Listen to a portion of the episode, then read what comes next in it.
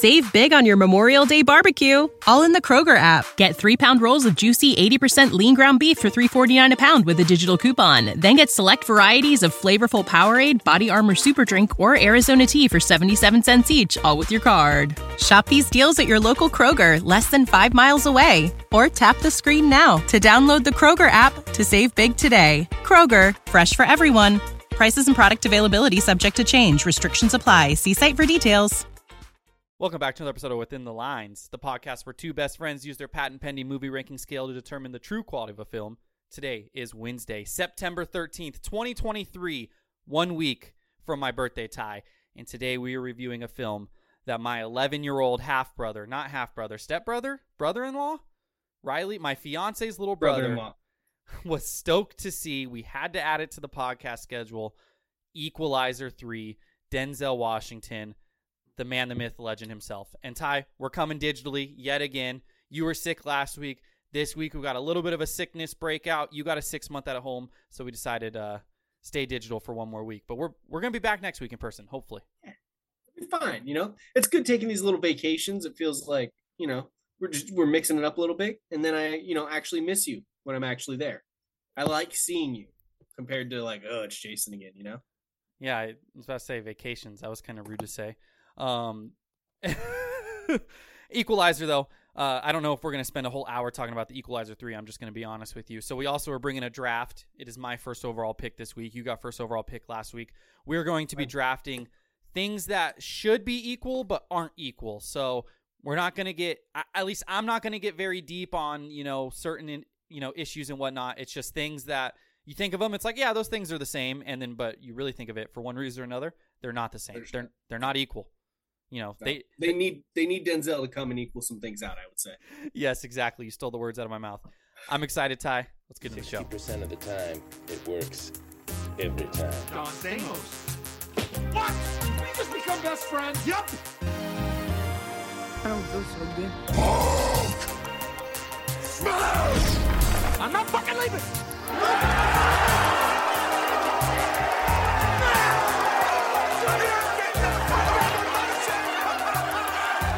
Show goes on. When a highly trained mercenary on a mission stumbles upon a drug ring, he gets the CIA involved to help stop the operation. But when the drug ring starts to threaten his new home, he must take matters into his own hands and equalize the playing field. Equalizer 3, starring Denzel Washington and others. Yes. Ty, I was, again, we've done this a few times on the podcast. I've never seen an Equalizer movie. I don't know. Have you seen any of the Equalizers? Not not one bit. So this is your first equalizing experience. Um, I thought these movies were very old. I thought you know Equalizer one was like a 2002 thing, maybe 2003, and then maybe the second one was like a 2008 thing, and now they're bringing it back 15 years later. No, the first Equalizer came out in 2014, I believe it was, um, and Equalizer two shortly after that, and now Equalizer three. So this is a relatively new franchise, and I did not know that. Yeah, I I can't say I know a lot about the Equalizing franchise. It looks like there was a show, the 1980s TV series of the same title that it's loosely ba- based on. Okay, okay, stealing the subject Um, material. I see. Oh, them. I thought me. I was like, I'm just reading the fucking Wikipedia. Uh, yeah, he's a retired U.S. Marine. I didn't know that. I just learned that right now. Well, yeah, I mean, as two people who haven't seen the first two Equalizer movies, there was probably some context we missed. But I mean, I feel like they did a good job of like, hey, you didn't really have to know everything about the first two Equalizer movies to watch this. You just got to know that Denzel Washington is a badass, and they keep calling him. Uh, so his real name's Robert McCall. What were they calling him? Roberto in the movie. Roberto. Uh, Robert is a badass, and he's going to mess people up, as we see in the intro of this film. And he helps people who are, you know, need help equalizing to equalize the situation, for lack of a better word. Yeah. So 100%. that's all you need to know, and you're good to go. You could watch this movie. Gavin hasn't seen any of them either, and you know we got the gist pretty early on what Denzel was all about in this film. Ty. Um, that being said, it's pretty well received so far. Seventy-five percent Rotten Tomatoes uh, critic score, ninety-four percent audience score. Uh, I don't think it's doing great in the box office. You know, the box office is kind of dull right now. You know, we got that post summer. Kids are going back to school. This is an R rated movie as is. According to Wikipedia, 110 million, 70 million dollar budget. So it's probably going to break even at the very worst. So I guess that's a win in today's freaking you know economy with with the movies. So I don't know. What was your thoughts going into this film as someone who has not seen an Equalizer film? Um, look, going into this film, I I felt like this was a movie that I've seen a thousand times, and it's just a guy who Mhm. just goes around killing motherfuckers and doing what he needs to do to make things right. And I think for the most part, I kind of hit the nail on the head there. yeah. Um, now here's a good question for you. I gotta I gotta look this up. John Wick one. This was very John Wicky to me.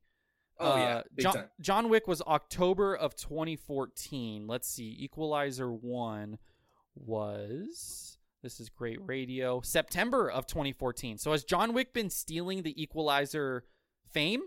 Should we all be Oh. Equalizer people? Yeah. I Is mean- that hold on? Do we get the crossover? Oh, well I Does John Wick get equalized? well John Wick kind of didn't he like kind of die in the He's not. He's not dead. in the he's a fourth one? ghost. He's thinking he's back. Um, I don't know, man. I maybe maybe Equalizer deserves more love than John Wick. Just saying. I mean, the second one didn't get great reviews, only fifty two percent on Rotten Tomatoes. This one actually looks like it's the highest of the three. Um, but John Wick is always regarded as like the creme de la creme of these action gory movies, and here's the These- yeah, Equalizer. these modern day action ones. Yeah, and and Equalizer's just kind of getting slept on, swept under the rug. And let me be honest. I mean, we recorded John Wick, re- reviewed John Wick four on this podcast. Uh, John Wick four is going to have a higher score than Equalizer three, so maybe it was just John Wick was better, and that's why Equalizer got sh- swept under the rug. But maybe if Equalizer did come out a decade earlier, maybe it would be beloved. I don't know. Yeah, I mean, I I think the reason the John Wick franchise is so popular is because it's really fucking good. Yeah, Um, I don't like that you just gave away your score a little early there. That it's going to be better. John Wick's better than this. I gave John Wick a pretty high score. I mean, you don't have to tell the audience if they didn't listen to John Wick what I gave John Wick, but I mean, statistically speaking, there's a lot more numbers below the number I gave John Wick than above the number I gave John Wick. So, how about that, Ty? Now, right, I, don't love that out of you, but it's fine. I do have a little bit of a movie theater story. Uh, me and Gab actually went to Cinemark Jess Ranch. Uh, we did not go to Civic Plaza. We went on Discount Tuesday, and the reason was is the showtime we were going to go to at Civic Plaza. It was giant screen. There was one ticket sold, and it was a seat in the very back corner. And I'm not gonna lie, sometimes I get a little paranoid. I didn't know why there was one person going to the movie sitting in the back corner. I didn't know if he was trying to do some equalizing himself, you know, in, in today's It's world. true. So I was like, we're going to Cinemark. And I lied to Gavin. I told him it was because I don't like giant screen. But in reality, I was scared that there was one ticket sold. This has happened once before in my life when me and Riley went and saw Encanto. It was a late show time. There was one ticket sold in the corner. I was scared.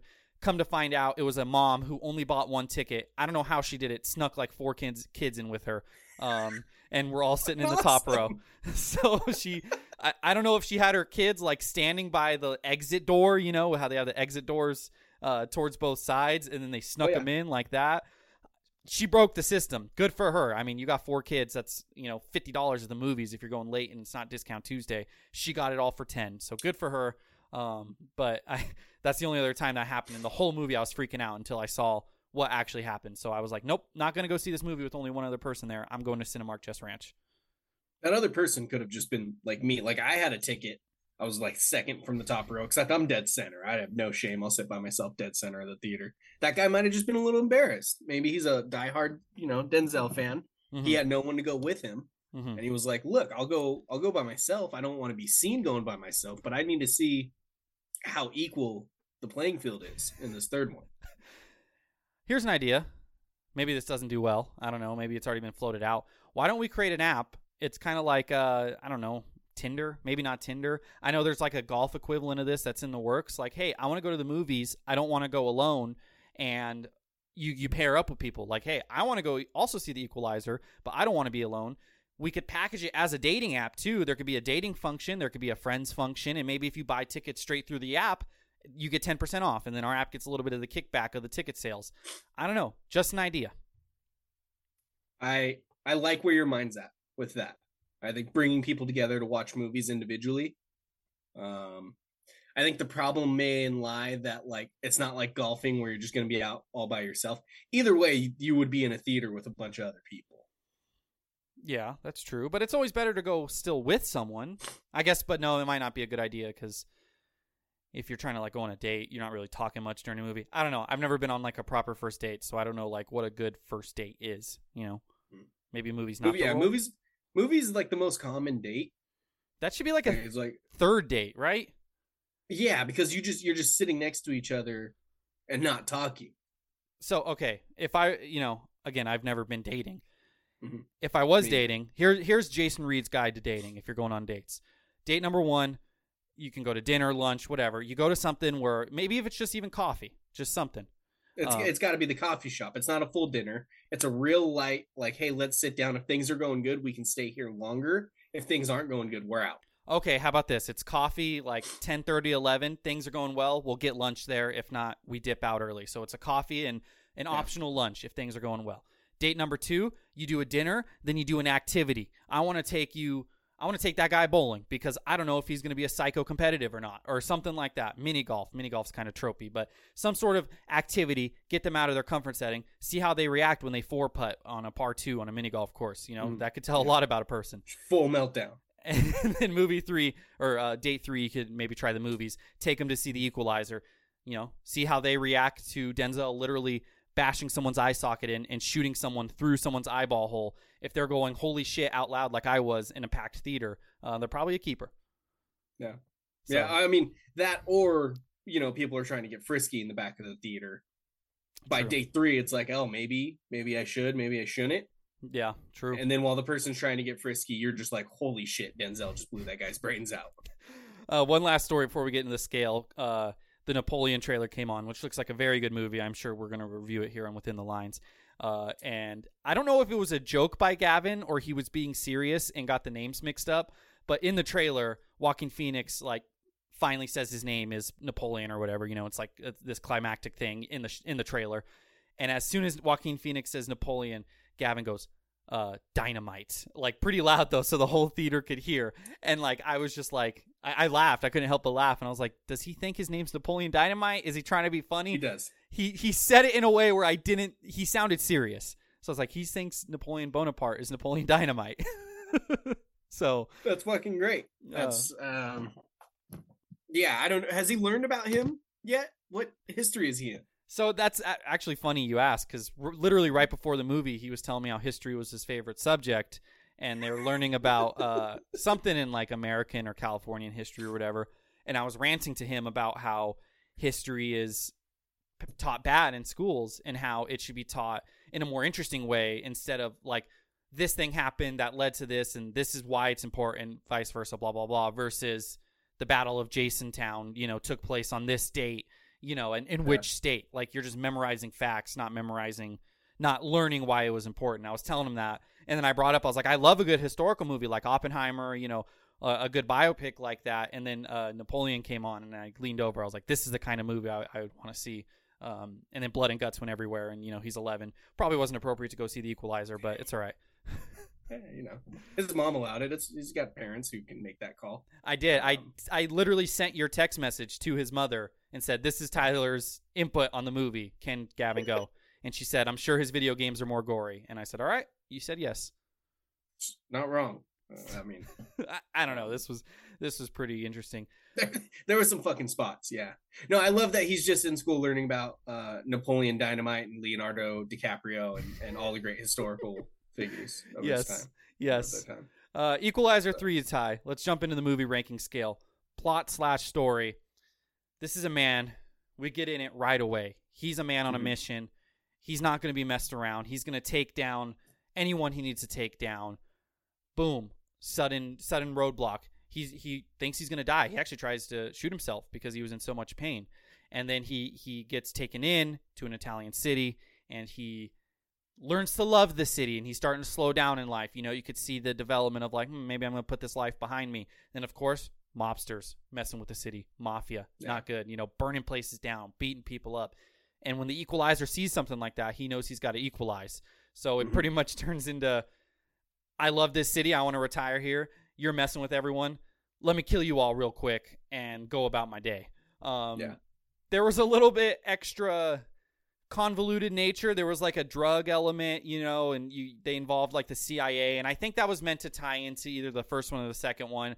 Because at the very end, he mails her like a thing, and it says like your mother would be proud. And then they showed a picture of the mother. I'm sure that might have been someone from the first or second movie or something along those Yeah. lines.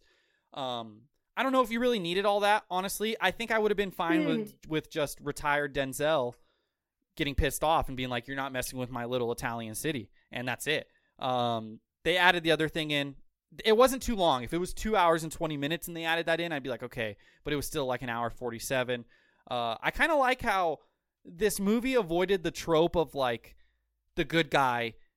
You know, you have like it's a superhero trope. You have the good guys, whatever. They kind of win an early battle, whatever, and then there's adversity, and it looks like they're gonna lose, and it's the roller coaster, and you go down, and then only for the final battle for them to recover. You know, it's every movie it feels like is like that.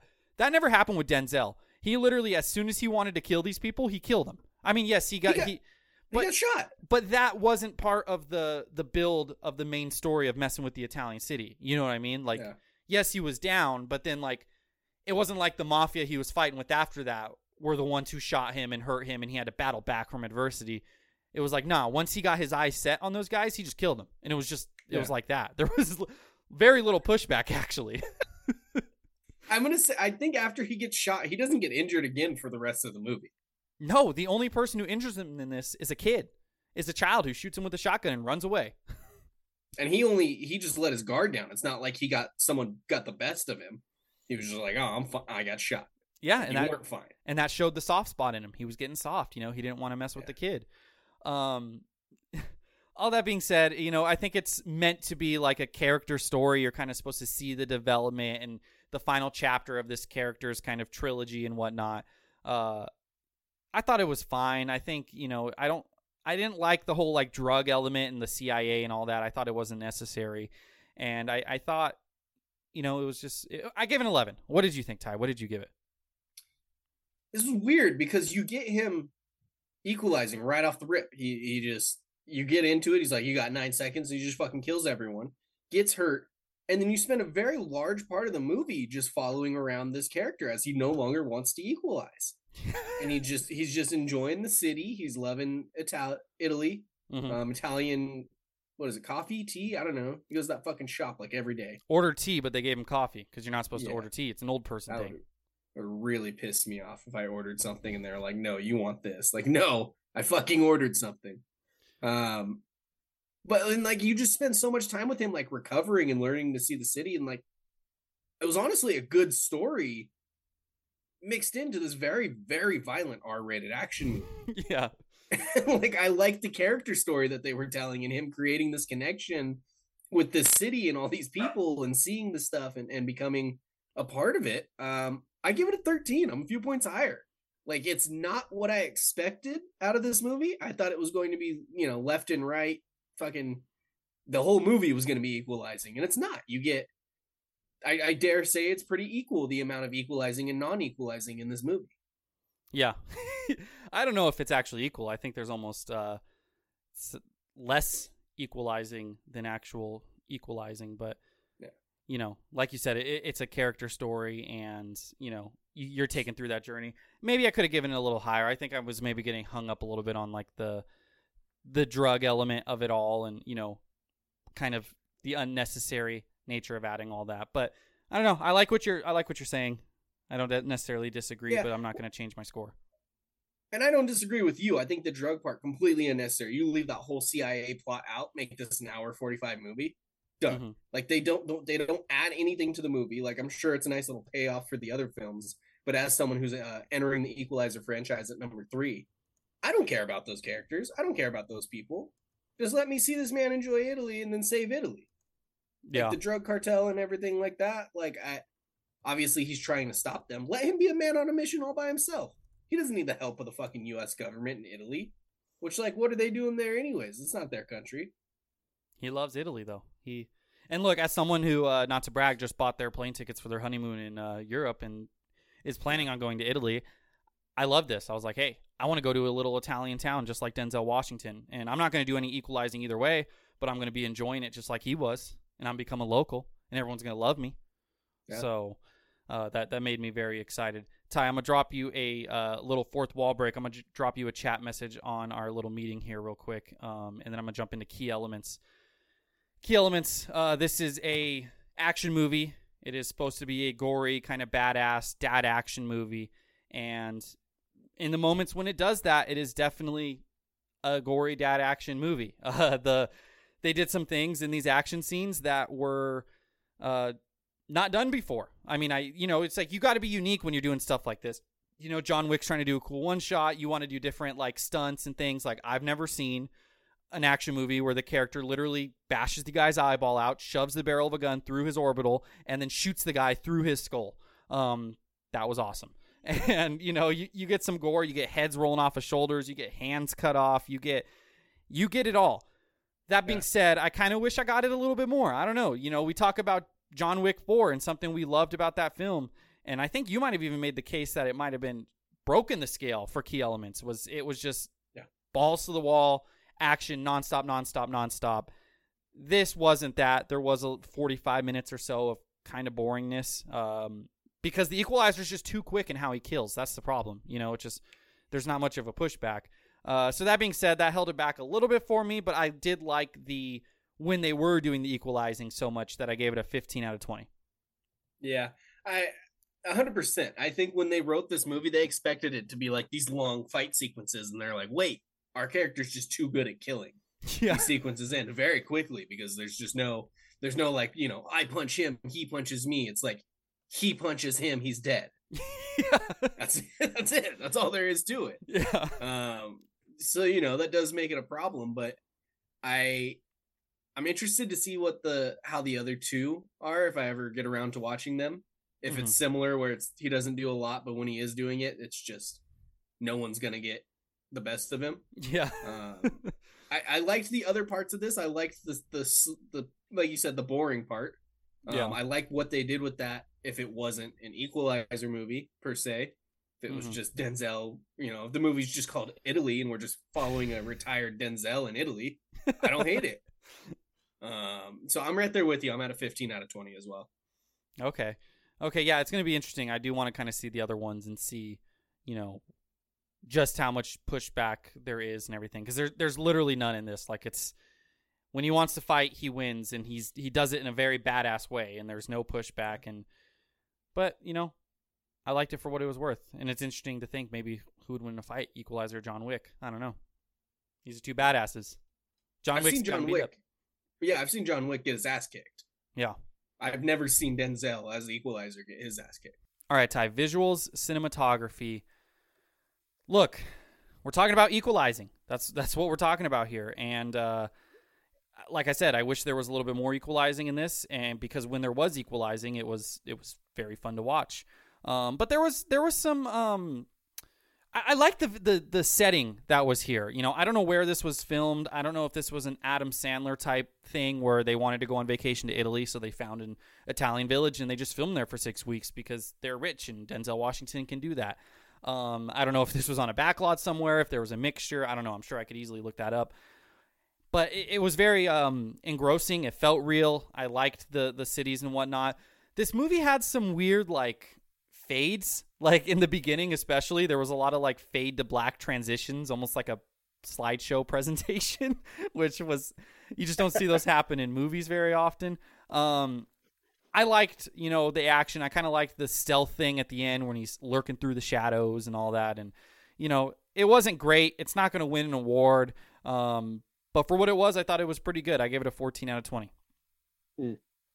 So action was fantastic. Mhm. Um, whenever there was, there was some weird editing choices, I will say. Um, but I think the action part of it, like you said, the stealth, the the I don't know. There's a couple different shots, like the guy's just laying in bed with the blood dripping on him, and the guy falls through the fucking glass. yeah That's cool to look at. That's cool to see. I like that.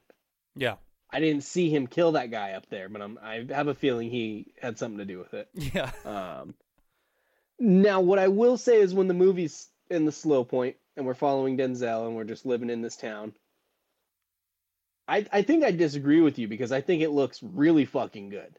i said it looked good No, no, no. But you like, oh, it's not gonna like, oh, it's nothing. It looks really fucking good. Not just the scene, but the camera work and like how they shoot certain shots that are like slow paced shots, and you're supposed to just be focusing on him and and his connection with these people. They do a very good job of that with the camera, uh, camera work in this.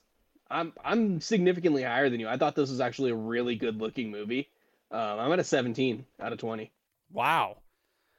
Yeah, and it's not for the action. Like the action's good. I think I'm right there with you for the action. I think the camera work on everything on the, on the slower paced part of this movie is actually really, really fucking good. I thought it was good. I, I, I don't remember being.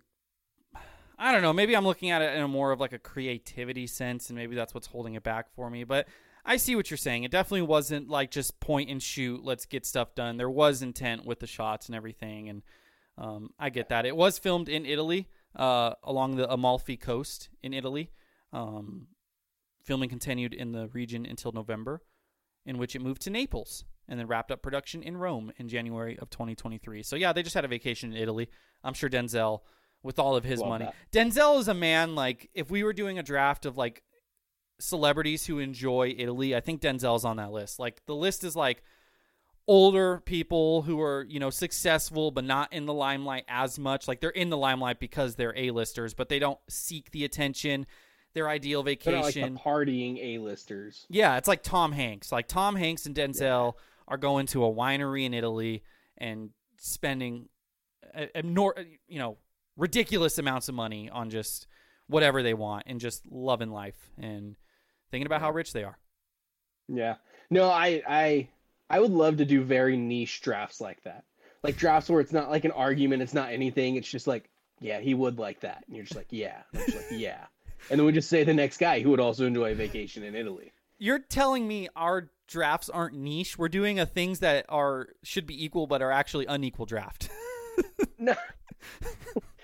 I mean, touche. That's that's pretty niche. But I'm thinking more along the lines of like, like I feel like with this we can laugh and like we can we can do stuff. I feel like with the other draft it's just like, yeah, and you're just like, yeah. like there's no conversation. It makes for terrible content, but I think that's why it would be so enjoyable.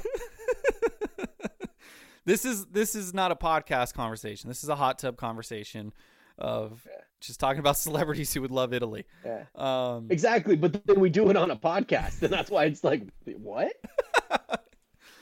characters, Ty. Why don't you lead the charge with characters here? I've been taking the charge with the other categories. Characters. So, I mean, mostly we get Mr. Uh, Denzel as Roberto. Mm-hmm. Uh, we get the doctor taking care of him. We get the cop who found him, who has a daughter. Uh, we get the CIA lady. Yeah. I mean, I kind of like the doctor guy. He's nice. He seems like a cool dude. Mhm. For as much as I enjoyed him making connections to all these people, I don't really care about the people at all. Oh, okay. Um, I just is whatever. The cop was pretty good. I guess it was emotional because he had a daughter. As a father myself, not of a daughter, but as a son, I, I related to that. You know, so it really hit the the heartstrings there. Mhm. Um, Mhm. I don't know. I liked Denzel's performance in this. He was very like calm, stoic. I don't want to have to do this, but you're gonna fucking make me do this, aren't you? Yeah. Um, I don't know. I'm at a 12. I'm at a tw- I was fine with Denzel's performance. I didn't really care about anybody else's, but nobody else took me out of it. The villain was very cut and dry villainy. Yeah. Um, I have nothing good to say about anybody else, but I don't really have anything bad to say about anything else, anybody else. And I think Denzel's performance was exactly what you needed out of this movie and nothing more. That's fair. I actually really liked Denzel in this. Um, I think Denzel is just a good actor, and he's just one of those guys who just Yeah. is going to naturally like steal the scene, and um, you know he's going to be good in everything he is. I agree with you. The rest of like the village people and everything, they're very like almost like NPCs. Like they're kind of inconsequential, don't Oh, really yeah. matter. But I think that's kind of maybe the intent. Maybe there's an intent of that of like, hey, this Mr. Equalizer is falling in love with the simple things. He just he you know, these people don't stand out. They they're all about family, they're all about each other and he's just he's loving that. You know, he's a man who is used to murdering people and everything and now he's just anyone could be anyone and, it, and it's great. I did think the uh like the baby villain, the brother who he first kills uh pretty viciously, I might add. I kind of I thought there was potential with that character. He was almost kind of like a Yeah. uh, like the way he was, I feel like if you get the right actor, and I couldn't, I know I'm usually really good at this of finding the the dream casting. There was someone the whole time. I'm like, if you get this actor, like it could maybe would be so good. Like the guy kind of looked. I I thought he looked like I'm looking at pictures of him now, and he doesn't. But in the movie, I thought he looked like James Franco or one of the Francos. Uh, the Franco he Yeah, looks uh, like. James. Um, now seeing pictures, not as much, but James Franco could never play that role. It'd be so unserious that it wouldn't work. Um, no, I'm not thinking of James Franco. I'm thinking of the other Franco, Dave Franco. Dave Franco. Dave Franco. I thought he looked a little bit like Dave Franco, the little brother. I'll say it. Oh, I think James Franco.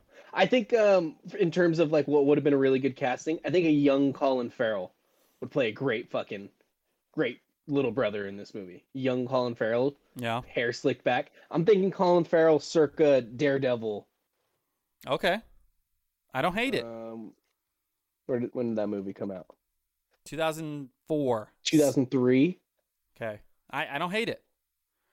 I do not hate it. There was I I Yeah. I feel like that character had potential. It was just like he's a dickhead and all this stuff, and like because the big bad, like you said, he is kind of generic and whatever. Like we've seen that character a million times, but I mean we've also seen like the little henchman, little brother, you know, kind of character too. But I don't know. I thought there was potential there. I gave it a 13. I think Denzel carries a lot of scenes. This movie can't be done without Denzel, and everyone else was fine. And I feel like it was the intent to kind of be forgotten about. You know, I mean, there's a reason they didn't really cast anyone other than Denzel in this. Yeah.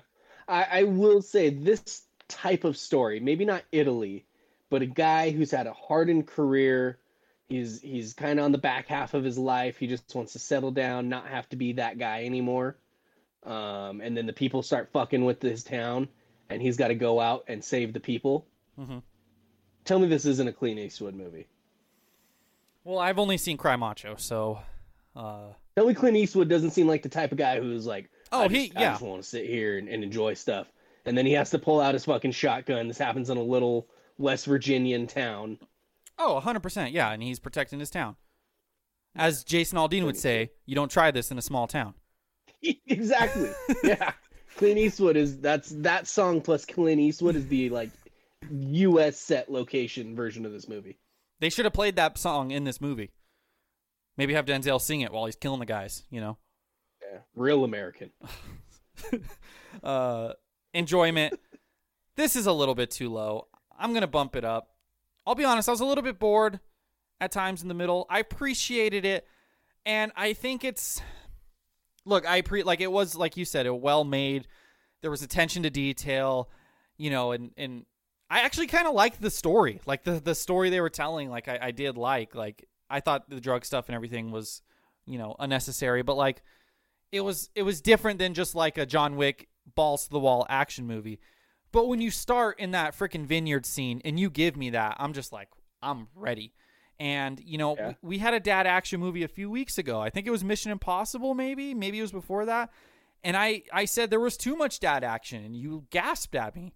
And I think this one is just quite not enough. And if you find the middle ground, I think you get a little bit higher for me. I gave it a 14 out of 20 tie enjoyment. Yeah, I, I think I think if you separate your expectations of this movie versus what you actually get, Mhm. like I couldn't recommend this movie to someone who's going in expecting like John Wick, Yeah. but just as a standalone movie, like yeah, it's it's pretty good. Like I like the story. It's not all action. The action that is there is very fucking good, but there's not a lot of it. Um I don't know. Yeah, it's if you separate what I was expecting versus what we got, I liked the slow part of this movie. I liked that story that they told. Mhm.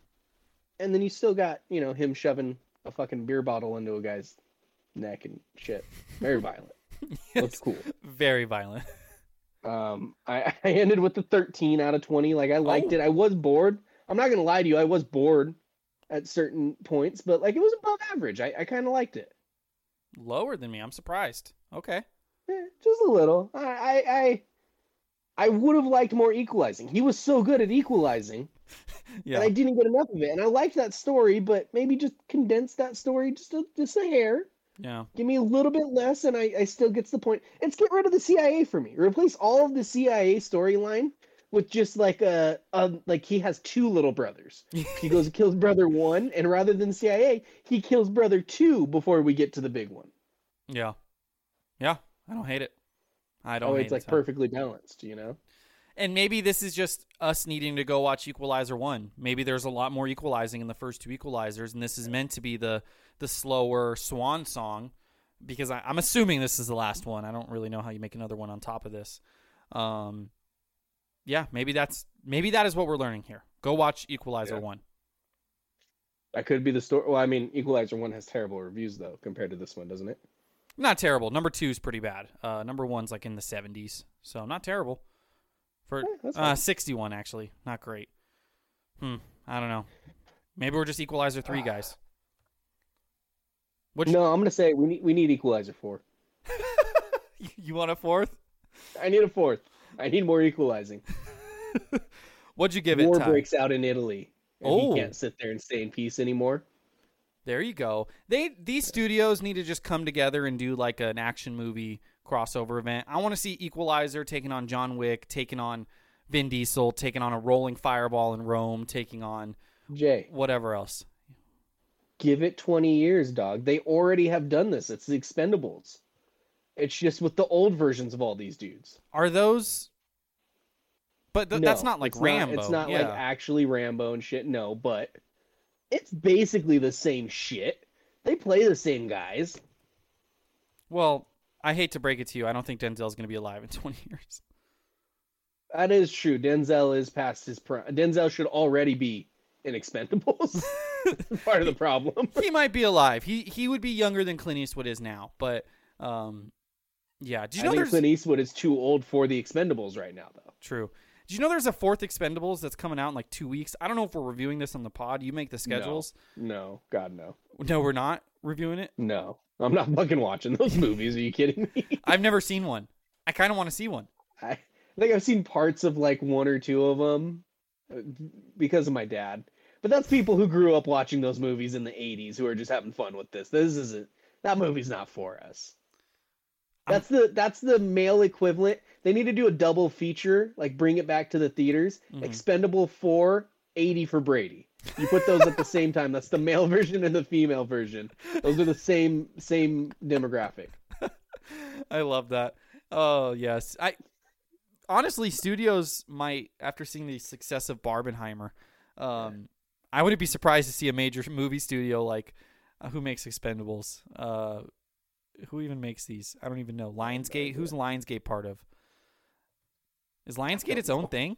Whatever. Yeah, I, I could see so. Lionsgate doing a double feature like that, where it's uh, Expendables four and a movie like Eighty for Brady, and they try to capitalize on the hype and the cultural moment that Barbenheimer was. Um, that's maybe not a bad idea, Ty. Maybe you need to reach out to the people at Lionsgate. I can send an email. What was your final score for Equalizer three, Ty? I finished it, just snuck in um, to this little car- uh, category. I'm at a 70 out of 100. Okay, okay. I have a sixty-seven out of one hundred. That's, I'm going to be honest, that's a lot better than I was expecting out of this movie going into it as somebody who's never seen the, expe- uh, not Expendables, the Equalizer franchise. mm-hmm Uh, we finished with a 68 and a half out of 100, making this the 107th movie out of the 197 films we have reviewed.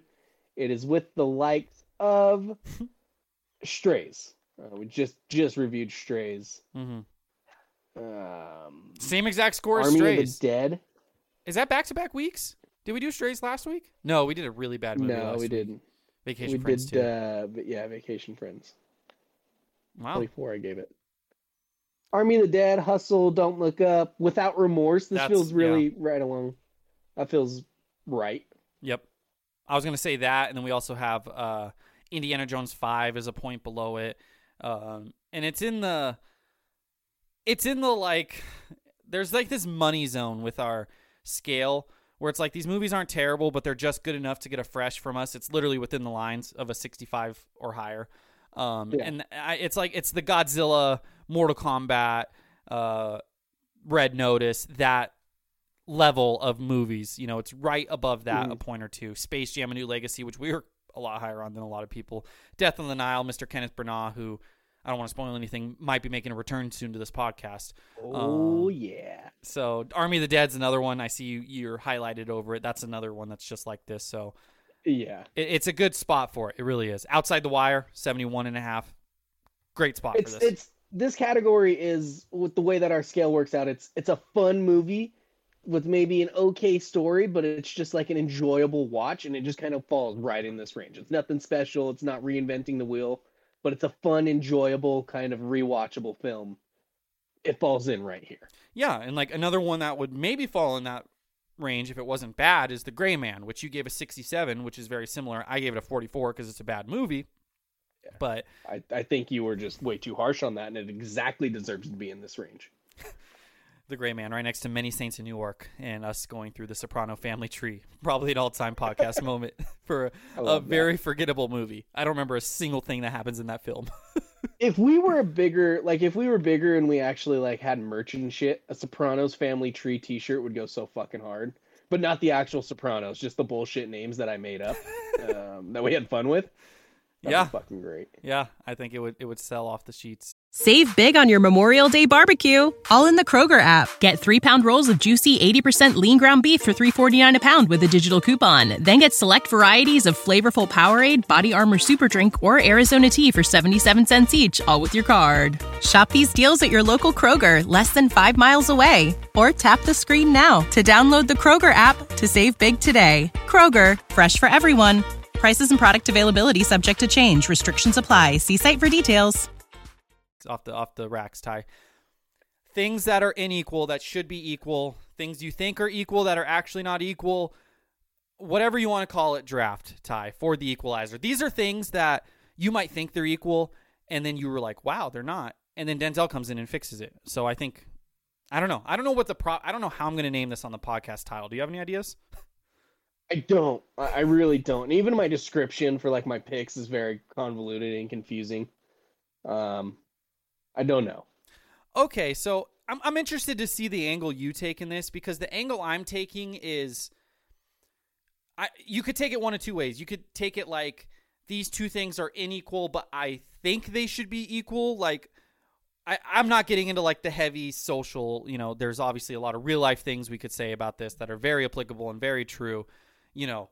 And that would be the argument of like this is there's inequality here and there should be equality. We're not going with that. We're just kind of going with fun, like little dumb things. And I'm going with stuff again, not that, not stuff that's in unequal that should be equal. My stuff is things that you think is equal, or it's like scientifically is equal, but it's at, it's not really equal. You know what I mean? Like there's a Mm. reason.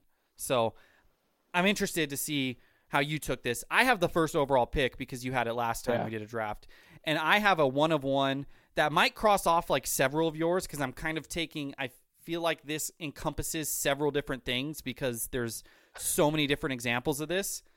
My number one overall pick is the movement of time. So, in theory, Tyler likes to pick. In theory, not in theory, in practicality, 15 minutes is the same as any other 15 minutes throughout time. But as we all know as humans, 15 minutes in the classroom is not the same thing as 15 minutes on the golf course. An hour talking to your in laws is not the same as an hour talking on the podcast to your best friend. Like, yeah time moves in different ways depending you know uh, on on if you're having fun on the situation you're in on even how old you are i mean as we're getting older every year seems shorter because that year is compared to a bigger sample size behind it so i think time movement is the number one that's the first thing i thought of when thinking of this is like you're sitting an hour in traffic and it's like holy cow that sucks but if you're driving for an hour and you're not hitting a single lick of traffic it feels fine even though it's the exact same amount of time Yeah. No, that's a great pick, and and I'm gonna be honest. I said you gave you gave this idea for the draft, mm-hmm. and I was like, oh yeah, sure. I couldn't think of shit. I couldn't think of anything like that, and so I think I did actually end up taking the opposite approach. Oh, okay. Things that should be equal but aren't. I'm Things that I it. think should be equal. I don't even know. I, I broke my brain. I love that pick out of you though. Thank you. Um, it's a great pick. Thank you. My first one that I have is uh, Marvel. Uh, we'll go Marvel movies and Marvel Disney Plus shows. Oh, okay. I like so it. you there's such good movies and typically like, even still like the new one like Shang-Chi like a good fucking movie and like they still make good movies. Guardians they just 3. put out cons- Guardians 3. Mhm. They just put out consistent dog shit on on the shows though. Yeah. Like they had two good ones and it's just all been downhill and maybe not dog shit, but just real mediocre stuff. It doesn't make any sense because it's the same people working on everything. Mhm. It's the same teams, Yeah. but one's so much better than the other. I I don't know. Like you said, they've had two really good shows. They've had one decent show. I would say Moon Knight. I would say I would say they've had two great shows. I genuinely do think WandaVision and Loki were both great. Um, Yeah. WandaVision, in hindsight, maybe doesn't seem as good because they didn't treat her character right in Doctor Strange, and then also we had so much hype about all the theories because it was the first MCU show, and not all of them came true. So that we kind of hurt ourselves there. But I do think WandaVision and Loki were great. I think Moon Knight was good, and I think everything else has either been mediocre or bad. So, and you're right, it is it is disheartening. I don't even watch all of them anymore. You know, I've watched She Hulk, but I didn't watch Secret Invasion. You know, so um, and She Hulk was mediocre. I wouldn't say it was terrible, but I wouldn't say it was that good. It was mediocre. So that's a good pick Yeah. by you, Ty. I like it. Thank you. Thank Oh. you. I appreciate that. I'm very curious what your second pick is. Oh, I got a lot. I got seven, and I have an eighth that was I thought you were for sure going to pick, but you didn't take the same approach as me. I'm never going to pick it. You'll know why at the end. My number two is uh, see, I, I can go anywhere here because I I know you didn't go the same the same route as me. I'm gonna go. I have two sports ones that are the same sport, kind of, so I don't want to do that. I'm gonna go with the wrestling one. I'm gonna go with, and this is kind of applicable for different things for everyone for different people, but I went with a very specific example, but it kind of covers all of them. I'm going with a super kick from Shawn Michaels versus a super kick from anyone else. If Shawn Michaels tunes up the band and hits you with sweet, sweet chin music, you're done. It's lights out. It's the finisher. You're not you're not you're done. You're literally knocked out. But, you know, anyone else does the super kick. In modern WWE, the super kick has just become like a throwaway move that they do like five times a match. Everyone kicks out from it. Why? Does Shawn Michaels just have a way more powerful leg? I don't know. Some other examples, you know, like a Batista spear versus someone else's spear or a you know, a choke slam or whatever. You know, there's different examples throughout where like for this one superstar, this move is lethal. Like you're not kicking out. But for everyone else, it's like, yeah, whatever. It's a fodder move. Yeah, I mean, I think that's the nature of WWE and and the uh the different superstars and stuff. They just they have their one special ability, kind of like a video game, Mm-hmm. where it's like everyone can do this, but they can really do this. Yeah. In theory, they should be the same, but they're not. Yeah, that's a good pick. Thank you, Tom. Um, I'm going to be honest with you, Jay. Since since seeing your picks, I've had my brain kind of rattling around here. Um, I'm just trying to get ideas here. I my second pick, going away from my other ones here. Um, pens, okay. Okay. pens. Look, man, I'm a guy who I write a lot of stuff during the day. Mhm. You're a writer, but not physically. You write on a laptop, so you wouldn't understand this. Maybe I, I take notes. You should see my notepads. you feel you feel like a real digital note taker. Oh no, I hate digital notes. Don't you That's good. ever say that about Okay, me. I like that. I like that crisp feel of paper. Um, look, man, there's there's so many pens and they should all be the same, but they're not. Yeah. They're just not, and you can tell the difference between a good pen and a bad pen. Oh, 100%. I mean, I, I I'm gonna jump out of frame. We're not Oh, recording gone. video anymore. That's right. Uh, for those listening at home, we had a little bit of a technical difficulty, so we were gonna have video, but not today. This pen right here, in my opinion, is the creme de la creme. Bad audio. It's Go. the no, that's the go. the That's pilot. the Pilot G2. the G2 Pilot. Pack of these is a great like stocking stuffer. I think this is how you know you're an adult. Is I think moving forward the rest of my life, I'm going to ask for a pack of these in my stocking for Christmas from my parents. Like it's just, it's, I did. No, last Christmas I asked for pens. I'm dead serious. I asked for pens for Christmas. I was like, I just want some good pens. funny story about these pens for the podcast and for you, Ty. I haven't told you the story. Uh, for FanSided, I don't know if uh, something fell through the cracks and they didn't do it before, or there was a new law. But I had to go fill out an I nine form, which pretty much says you're a citizen of the United States. I'm pretty sure everyone has to do them, but for some reason I never did it. And in California, for remote workers, you have to have like an authorized representative, and it has to be a immigration consultant or something like that. Any other state, maybe not any, but most of the other states, literally you could have signed it for me saying I consent that this, you know, Jason Reed's ID is real, blah blah blah. But in California specifically, you have to go to the special person. So I went to the special person. It was like ten bucks for her to just to fill out the form for me. Uh, her blue pen wasn't working, and she wanted to have the same color as me, and I had my blue pen in my ear because I just filled out the form, and I let her use it. You know, I pay her and everything. She gives me the receipt and my pen. She put it back in her pen holder, in her little cup holder or whatever. You know, and I was like, awkward as hell, just like, hey, you didn't give me back my pen. like it was just the most awkward. Like she had to reach and find it and give it to me. And I wasn't. It was a G7, so I wasn't, or G2. I wasn't gonna let it go by. You know. Yeah. No, I mean you have to. Like again, all pens you think it would be fine. Like oh, it's just a pen. It's not. Some pens are better than others, Oh yeah. and that's that's one of the best. And like it seems like it's nothing to her. Maybe Mhm. it's something to guys who know though. Yeah, I mean, I bought some pens from this store Typo. I actually wrote our podcast on the little paper they had to test the pens. The lady said her she was going to show her boyfriend. Her boyfriend loves movies. Maybe he's a listener still. I don't know. I think we've talked about this on the pod. But I bought I those mean, what, imagine imagine how long ago was this? a year, probably a year. Just a year later, you get a random shout out on the pod.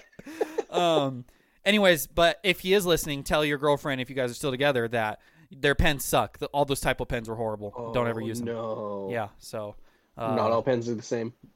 It, they were too inky if you put them down they would bleed out and then when you would write they would just gush and if you put them up they would dry out and then it wouldn't work so g2 is the way to go i like that pick ty that. my third Thank you. overall pick is going to be um I'm going to go on a little bit of a rant here. It's going to be making $44,275 and making $44,276 in a year. Or if you're married, $89,450 or $89,451. Technically, it's not the same because it is a dollar difference, but you really think about it, you know, your lifestyle should be the same. Your pay should be identical. $1 divided by 52 ways. Your two cents, the paycheck should be the same every time. But it's not, Ty, because that is the line where the largest difference in federal tax rate occurs. The largest difference doesn't happen as you, yes, it goes up the more and more you make, but the biggest jump, percentage jump, is if you make 44, 725 to 44, 726. If you make 44, 725, you only get taxed 12% federally. If you make a dollar more, you get taxed 22%. That is a 10% increase. It literally doubles for one extra dollar. When you go up to the next bracket, which is in the 95,000s, it goes up 2%. When you go up the next bracket, which is in the 200,000s pretty much, you go up 8% and then 3% and then 2%. Why the fuck is our biggest tax jump percentage wise in the lower middle class where 90% of Americans make their money? That is horrible. What the hell is this? That's I'm really rant. pissed off. No, I'm really pissed off at you right now because you said you took this a different way, and that was 100% on my board. I didn't br- break down the fucking numbers, but like taxes. I didn't know how I was gonna go about it, but taxes for I- like rich people and poor people. no, I I know this specifically because uh, without disclosing too much information, I mean you could kind of uh, you know learn based on what I just told the, the listeners. But my my a previous raise in the past, I jumped from one to the other, and even though my pay jumped X percent, my check was only like you know fifty dollars more or whatever. And I was like, what the hell's going on? And then I looked up and I was like, I looked it up and I was like, oh my, I literally am taxed double now. So, but but the good thing is, you know, You make less. You make less money at that point. Like you make more money, but you see less of it. yeah, like I said, my check was only like fifty dollars more. You know, it was like it didn't even make a difference. But luckily, I have up until I make uh, ninety five thousand uh, dollars until I have to take the next jump, and at then it's only two percent. So good for me. Fucking hate this country's taxes. It's bullshit. Oh my god, ridiculous! Absolutely ridiculous. wow. Sorry to piss you. Yeah, that pisses me off. Yeah. Uh, You said you weren't gonna go on a rant about stuff like that either, and then you did, and it just caught me so off guard. Well, yeah, yeah. I guess. I guess you're right. I don't know. It's fine. Not a big deal. That your, does piss me off though. what's your third? Piss you off that I took it, or No, no, no. The the the fact that it jumps that much for one single dollar. this? But maybe it should jump that much higher up. You know, when there's more money and people can afford it a little bit more. You would think. So look, man, I'm never gonna be smart enough to like go to school and actually become a person of power to where I can do this. I've got an idea for taxes. Oh, okay. Let's hear it. Just hear me out. I think it should be like a like a full full scale. So Mhm. you make you make zero dollars, you get zero percent taxed. You make ten thousand dollars, you get one percent taxed. All the way up until like till like I don't know, five hundred mil. Mhm. You're just getting hundred percent taxed after you make anything more than five hundred mil. If you have that much money, you just don't need it. And then that way we're getting most of the tax from those people. People at the bottom aren't paying as much, and we'll probably see more tax money that way. Yeah, Ty, that's never gonna fly, dude. It's just like a it's just like a five hundred million dollar cap, and anyone who's arguing that they should have more than five hundred million dollars is like, hey, fuck you, dude. No, you shouldn't. like anything you make, you make five hundred thousand dollars. Every dollar after that is hundred percent taxed. Yeah, I look. I'm not saying I disagree with you, but at the same time, if you made a, mil- a billion dollars, would you'd probably be switching up your tune a little bit? I wouldn't. I would. I would try and spend all my money. oh, good for you. I'm of the belief that Jeff Jeff Bezos is as bad as, as Adolf Hitler. What's your third pick, Ty? I hundred I hundred percent believe that. Is that your things that are they that those are the things that seem unequal, but they're actually equal? If we did the opposite of yeah, this when we, we do the opposite of that draft, that's my one on one. for Equalizer four, got it. Yeah. What's your third pick? Our third pick is um it's gonna be Star Wars fans' opinion on Star Wars versus Star Wars fans' opinion on the actual movies. So Star Wars fans love Star Wars. They love Mm. everything about Star Wars. So you would assume then that would would carry over and they would love the movies. They don't. They don't ever love the movies. Yes. Uh, this is my I've I've been pounding this table for years, so I'm glad you picked this. No, 100%. You I think you are the number one supporter of that theory. You're the guy leading the charge. But it's true. Like Star Wars fans, if you like Star Wars, you love Star Wars and it's your fucking everything. But god damn it, do you hate those fucking movies?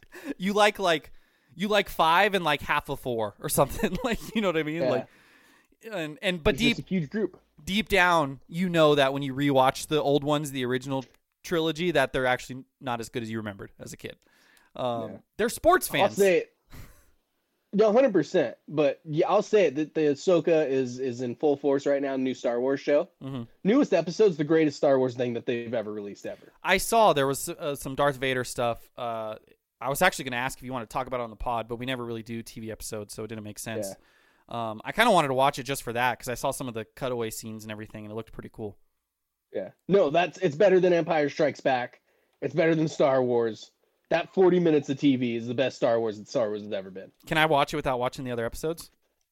Mm, wouldn't really make sense, but you Hmm. can try. Do we get Prime Vader? That's all I want. Yes, but not in the suit. Mm, that's fine. It's just Anakin, but he's bad Anakin. That's fine. I'm fine with it. And then you kind of in the suit. Ah, it's so fucking good. The last two, I'll say the last two episodes, so fucking. Better than Mandalorian? I feel like you've made the same claim about Mandal- a Mandalorian episode. I love Mandalorian. I love what they did with Mandalorian and like some of those stuff, some of the finales. Ahsoka's been better than every season of Mandalorian so far. It's incredible. I li- it's exactly what I like. There's been more like lightsaber fighting in this series than there has in the entire rest of Star Wars. That's the only reason I fucking watch Star Wars and see these fucking space ninjas fight each other. That is true. That's like their one thing, and it doesn't happen very often. Not as Not often as you would enough. think. Yeah. Yeah. Maybe they need to do a Lego Star Wars movie. Just saying. Maybe that could be a, a No. play. No. What terrible. Just rewatch terrible Lego idea. Batman movie. It was great. Yeah. Still, still holds You up. go. You go do that. My f- Dog shit movie. fourth pick. Yes. My fourth pick is going to be. Oh, I got some good ones here. Um, I'm gonna go with one of them is kind of related to time a little bit, so I'll save that as an honorable mention. I'm gonna go with uh, 90 degrees in California versus 90 degrees in Florida. Um, you know, we're out here in the desert. It's dry heat. It gets up to 100, sometimes more. And yes, it's hot. Don't get me wrong, but I feel like I can handle it. You know, it, it's it, I'm used to it. It is what it is. It's just kind of like you bake in the sun. If you sit in the shade, it's a little bit better. You know, there's ways to cool yourself off easier. You go to Florida in the summer or kind of anywhere on the East Coast. I went to New York in the summer and it was humid. Uh, just anywhere in the South, you know, Houston, all those areas. But I'll just use Florida as the the figurehead of this. You go to Florida in the summer. If it's 90 degrees outside, you think in here where we live, like, oh, 90 degrees, that's a pretty nice day for us. No, not in Florida. That's like worse than 110 here because not only is it hot, not only is the sun baking on you, it's you're sticky, you're sweaty, it's humid. Like humidity is the the huge difference maker, and uh, I'll take 110 in dry heat over 90 degrees with 90% humidity any day of the week. Ty. Yeah, kind of. I, I definitely agree with that. I also think as a little spin off of that, and obviously I can't take this pick or anything, but just a little spin off. Mhm. Temperature inside versus outside. Oh, that's a good one. That's a good one. If it's if it's 78, 79 inside, I feel like I've literally gone to hell. that's a I'm sitting pick. in a ball of fire. yeah. And if I'm outside, it's perfect. I can't complain. There's nothing wrong. Damn, that's a great pick. Doesn't make any fucking Why, sense. why is 78 so hot inside? Yeah, it's perfect outside. If it's a 78, I want to spend the entire day outside. And then I walk into my home at 78 degrees and I'm like, did something burn? I think it may maybe it's the airflow. Obviously, when you're outside, air's flowing inside unless you have the windows open and fans.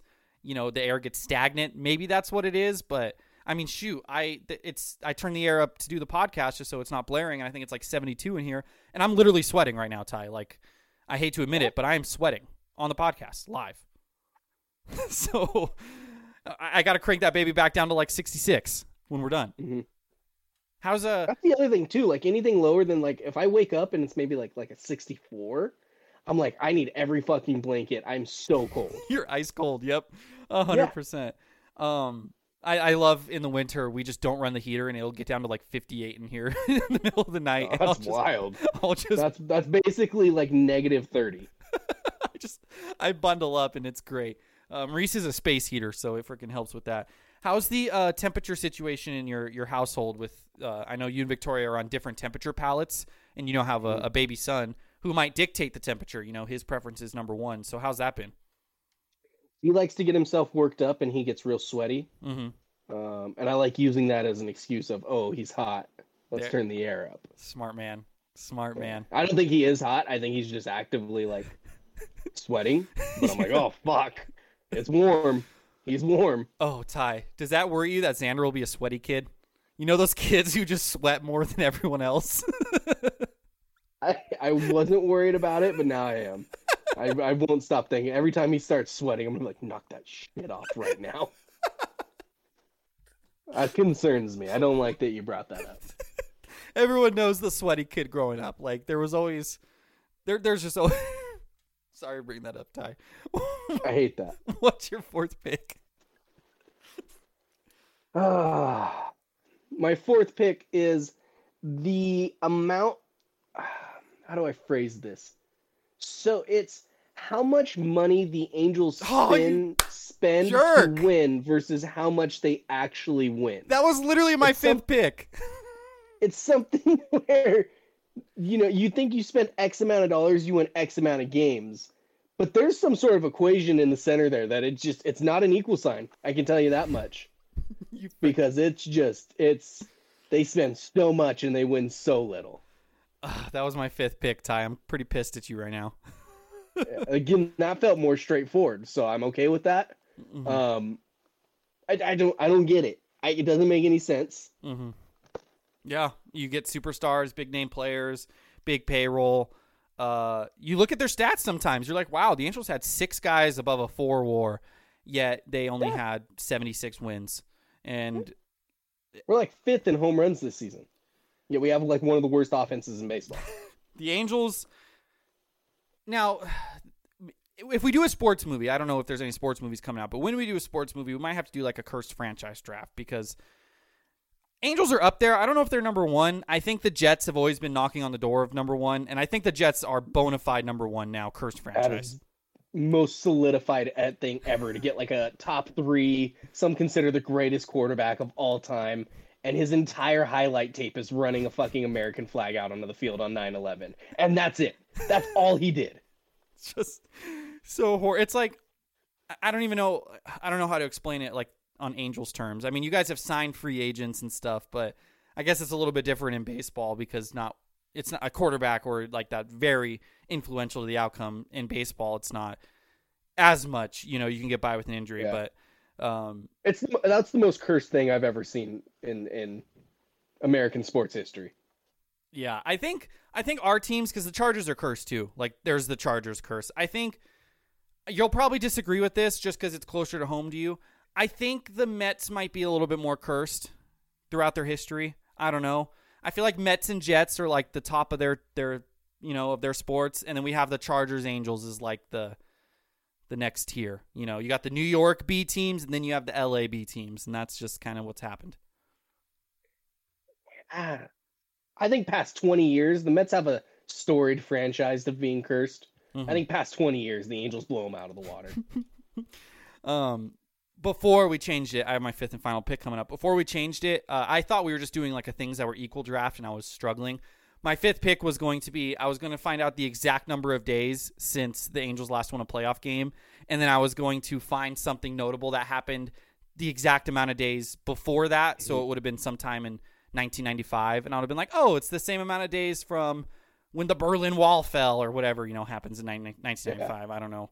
When did the Berlin Wall fall? That feels like something that happened in the 90s or 80s. I don't know. Um, I thought you would have appreciated that, but we didn't. We didn't do. I would have. 89. It was like so when we did Air and we talked about Jackie Robinson and Michael Jordan's shoe deal in Mm-hmm. the present day. Yeah. So It's crazy. Yeah. I didn't go that way. I was going to take a stab at you with the Angels. You took it from me. Kind of messed up that you did that. I thought you were going to go a different direction. Maybe you still will. Your fifth pick is always a wild card pick. I you kind of build the expectations up too much for yourself, but it is what it is. Um, 100% throwing it out there. I have nothing left. I don't know what the fuck I'm going to do for my fifth pick. Well, my fifth pick is going to be. I guess I'll go another baseball one, just because you took my other baseball one. I'll say the number of runs you've scored in, like, okay, so how am I going to articulate this? The number of runs you score in a game versus the number of runs you would score in that same game, but if you scored a lot of runs the previous game. For example, if you score 10 runs in a playoff game, you're almost destined in the next game to, to get shut out. In theory, the next game is its complete own thing. You should score the same amount of runs no matter what. But if you scored a lot of runs the game before, as every sports fan knows, you wasted them. You wasted all your runs in one outing. Yeah. You used them all too early. As someone who's seen a lot of Dodger blowout wins in the playoffs followed by shutouts, this one hits a little home to me. Mm. They don't know how to Yeah. space them out enough. No, you got to. You have a set amount of runs you're going to score in a series. Mhm. Don't waste them all in game two. Yeah. I agree. then you have nothing left for game three. I agree. It's almost another one like that I was thinking of, but I couldn't think of how to articulate it. You you can tell me if you disagree with me. So let's say the Dodgers need two runs and they're in the bottom of the ninth. I almost feel like we have a better chance of winning if someone is, or let's say we're down three. Let's say we're down three. I almost feel like we have a better like, and there's a runner on first. I feel like we have a better chance of winning if Mookie Betts hits a double and it's second and third, and the tying run is at the plate, versus if Mookie Betts hits a home run, clears the bases, and then the tying run is still at the plate. I feel like you have a better chance when those runners are still on base, even though when the runners are on base, they're not they haven't even scored yet. But like when you hit the home run, it's almost like you reset the bases. You know, that was something else I was thinking of, but couldn't think of how to articulate it. No, 100%. I mean, that's just a fact. I don't think that's even like an opinion. That's a fact. If runners are on, it's more of a high stakes. You're in you're in the mood to score. If everyone's already scored, then it's just like, hey, we're just starting over. There's there's no mood. There's no momentum. Yeah, you got to start ended the momentum. from from ground zero. You know, and it's Yeah. sometimes home runs can be rally killers. I'll say it. I think that that's that's a wild take, but it's a right one. There's probably some psychological like science behind it of like pitching with Oh, runners on and so Yeah. maybe i'm not crazy there ty what's your fifth pick even though you just shit on yourself So not having a look, we're we're finishing this off with a lot of sports. yeah And my fifth and final pick is pass interference in the regular season versus pass interference in the playoffs. okay do you have is there a specific example of this that you know I think you know there is. that hurts a little bit you know hurts right here I think you know there is. 28 2018 2019 what january 2019 Uh, yeah, it was that year. You know, getting texts from your friends. Yeah, Yeah. No. 100%. Ty, you've been through some bullshit. shit. You've been through some shit. You've had to watch your baseball team, your number one team. I would argue. You could tell me if I'm wrong, but I would think the Angels are your all-time favorite of your sports teams. Yeah. Just 100%. piss away the greatest player of his generation, stumble into the greatest player of the next generation, piss them both away at the same time, potentially lose one in free agency, and maybe even trade one now with what's going on. Not make the playoffs once with them together, make the playoffs once with the first one, but not win a playoff game. And then you also had to watch your football team have one of the most dominant three to four regular year regular season stretches you could have, winning, you know, 72 games, whatever it was in those three, four years. I'm sure I could I'm gonna use StatHead and I'm gonna send you a text just to make you sad about how dominant that stretch was and how forward to that. and how many teams win actually win a Super Bowl and don't if they win that many games. And then you have to watch not one but two devastating playoff losses where you were like the overwhelming favorite to rep at least represent the NFC in the Super Bowl that year. One of the years you would have played the Patriots and probably beat the brakes off of them. Um, I don't remember who made it the year before, so I can't say there. The other but- year was the fucking Eagles. It would have been it would have been Patriots Eagles. okay, both of those teams were good, so I wouldn't. I would. The Saints could have won the we Super Bowl that year. Eagles. I- we would have beat fucking Nick Foles, backup quarterback Nick Foles. Give me a fucking break. The Patriots said that too, Ty. Um, I think 2018 you guys could have won it. I don't think it was your year. I do think 2019 was your year, and just both times, just man, I'm sorry. Why am I talking It's about this? both ends. It's both. It's a terrible franchise that never makes the playoffs, and then it's a franchise that actually is really good and makes the playoffs, and then just loses in heartbreaking fashion. Well, for a long time, the Saints were considered the Aints because they never made the playoffs. So hopefully they don't go back to that. so, Be devastating for me emotionally. did you make a deal with the devil or something? Like what? I fucking must have. I haven't seen the rewards from it yet. I feel for you, Ty. Um, I thought you were gonna go with winning a championship in a COVID season versus winning a championship any other season. I thought for sure that was gonna be yours. a great Um, pick. I was waiting for it. And then the other honorable mention I had, which was kind of related to time a little bit, not really, but I kind of uh, waking up early for school or work versus waking up early for something fun. Like it's just it's two Oh, totally yeah. different things. Complete. I pop out of bed when I'm going on a vacation. Yeah. I I was 30 minutes late to work today. Oh, good draft, Ty. Good draft. Did you write our picks down? Uh, I wrote my picks down. All good. We don't have to recap. The listeners know. Random AI synopsis of the week, Ty. I got to get into character. Are you ready for this? Yeah, hit me. You're now. I was I was, Rumpelstiltskin. I was practicing this. I, I watched a tutorial before we recorded, but my voice is coarse now from talking for an hour, so I probably should take a drink of water, but my bottle's all the way over there, and I'm not going to pause the podcast. You are now listening to Morgan Freeman. My name Oh no Is- fucking chance that first one was Morgan Freeman. My name is Morgan. My, my, na- my name is Morgan Freeman, and I'm going to read you a movie synopsis. And I have to keep talking like this, or I'm going to lose it. And I also had to turn off your camera so I don't see you laughing, or else I will laugh. Let's begin. In a oh world beneath our feet, a brave, unexpected hero embarks on a perilous journey through the winding pipes and murky waters of the city's sewer system. Alongside a motley crew of eccentric companions, they must thwart a nefarious plot that threatens to sink their subterranean sanctuary into chaos. Movie name is a tale of friendship, resourcefulness, and the courage to navigate the unexpected currents of life below the surface. That was Morgan Freeman, everyone. Thanks for coming on the podcast. I think if I showed someone that video, hmm I think if you were like, who is he trying to do? Mhm. I think Morgan Freeman's one of the top, like top ten answers. Yes. I think they say it's poor, but I do think you can get Morgan Freeman out of that. Let's go. Um, Literally so watched good work on that. Thank you. Um, all I got is is chaos in the sewer system. I'm not gonna read it again to you because you've been nailing these, so you should have paid attention. Oh, okay. I didn't know we were doing that now. Usually I just laugh the first time through and then I get the notes afterwards, but that's fine. Um, so look, if we have people protecting their underground life in a sewer system, there's two options. One's a group of brothers who are plumbers. The other is a group of brothers who are turtles. Um, Do you want the notes before you guess? I kind of feel bad now. I mean, if you want to give them to me, I'll take them. It's a world beneath our feet, perilous journey in the winding pipes, murky waters, city sewer system, as you said. It's a motley crew, companions. They're thwarting a nefarious plot to sink their subterranean sanctuary into chaos. That's a banger of a line. It's the tale of friendship, sanctuary. resourcefulness, and the courage to navigate the unexpected currents of life below the surface. I wish we had video for this because I was getting into that. Yeah, you were. You really were. It was beautiful to see.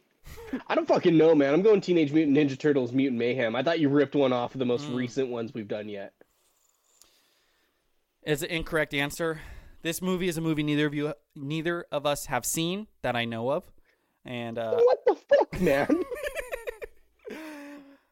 that's the movie Flushed Away. I don't know if you froze. Did did did you freeze? I think Tyler froze. Me telling Tyler that we reviewed you fully. There. Oh, he's back. He's back. Hi. Flushed Away was the movie. Oh, is that that stupid fucking movie Riley and Victoria have been trying to make us watch? Yeah, it is. Mm-hmm. He lives in the sewer? Yeah, he's a rat. They live in the sewer. It's literally called Flushed Away. Oh my god, I don't want to watch that movie. You can't do movies that you know neither of us like that we've actively talked about not watching. I thought that's why you would get it because it's like funny, haha. We've never seen this. Funny, haha. I've never seen it. I don't know what the movie is. You describing the movie to me does nothing. Well, I thought you knew from context clues of the name of the movie. That was hard. I think I think I've been doing so good. You had to up the difficulty. Maybe we were playing a video game and you just bumped my shit up a couple notches. maybe Ty, maybe, and I'm fine with it if I did. Wow. What are we reviewing next week, Ty? Next week, Jay. I'm gonna be on it. If we're in a safe space here, we have a movie lined up. It's supposed to be our 200th, and then we got lazy and didn't review a couple. Um, so it's not our 200th. We didn't get lazy. A movie like didn't come out one week, and then we did an evergreen episode. I don't think we ever missed a week.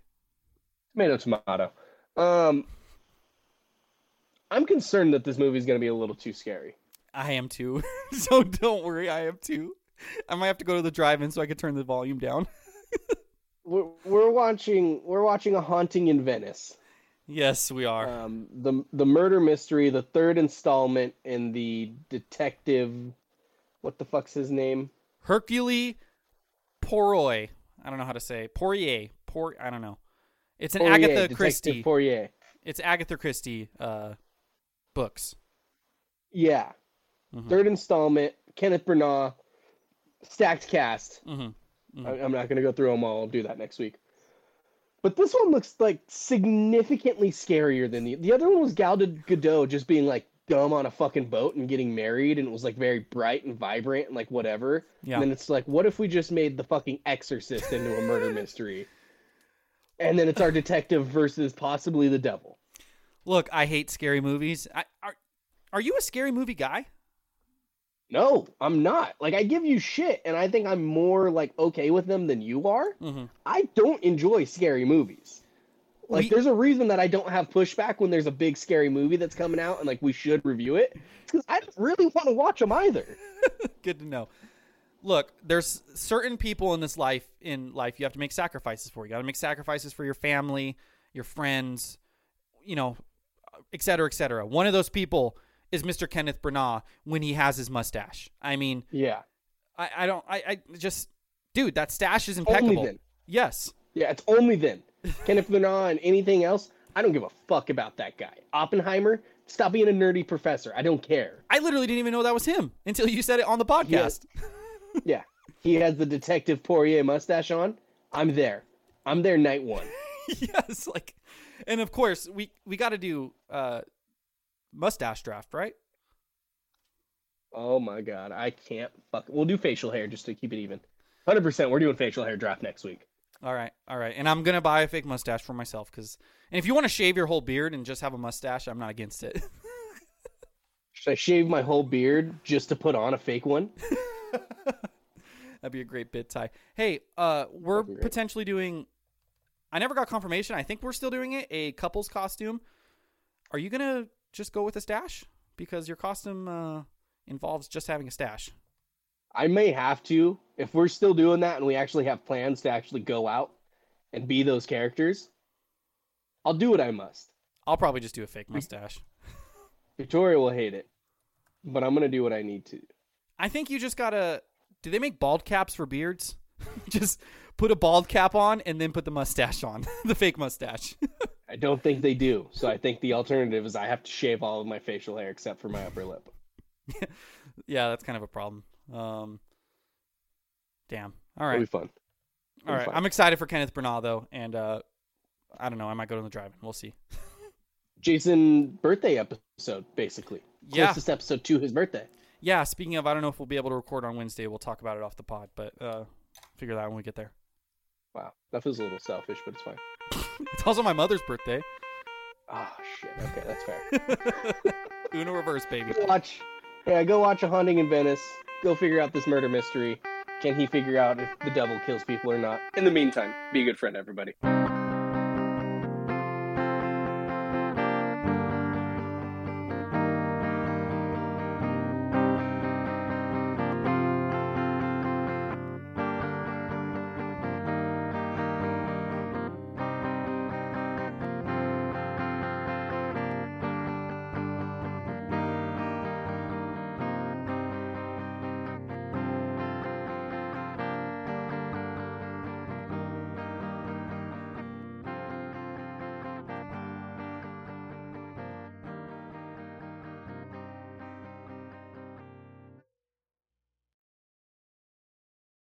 Save big on your Memorial Day barbecue, all in the Kroger app. Get three pound rolls of juicy 80% lean ground beef for $3.49 a pound with a digital coupon. Then get select varieties of flavorful Powerade, Body Armor Super Drink, or Arizona tea for 77 cents each, all with your card. Shop these deals at your local Kroger, less than five miles away. Or tap the screen now to download the Kroger app to save big today. Kroger, fresh for everyone. Prices and product availability subject to change. Restrictions apply. See site for details.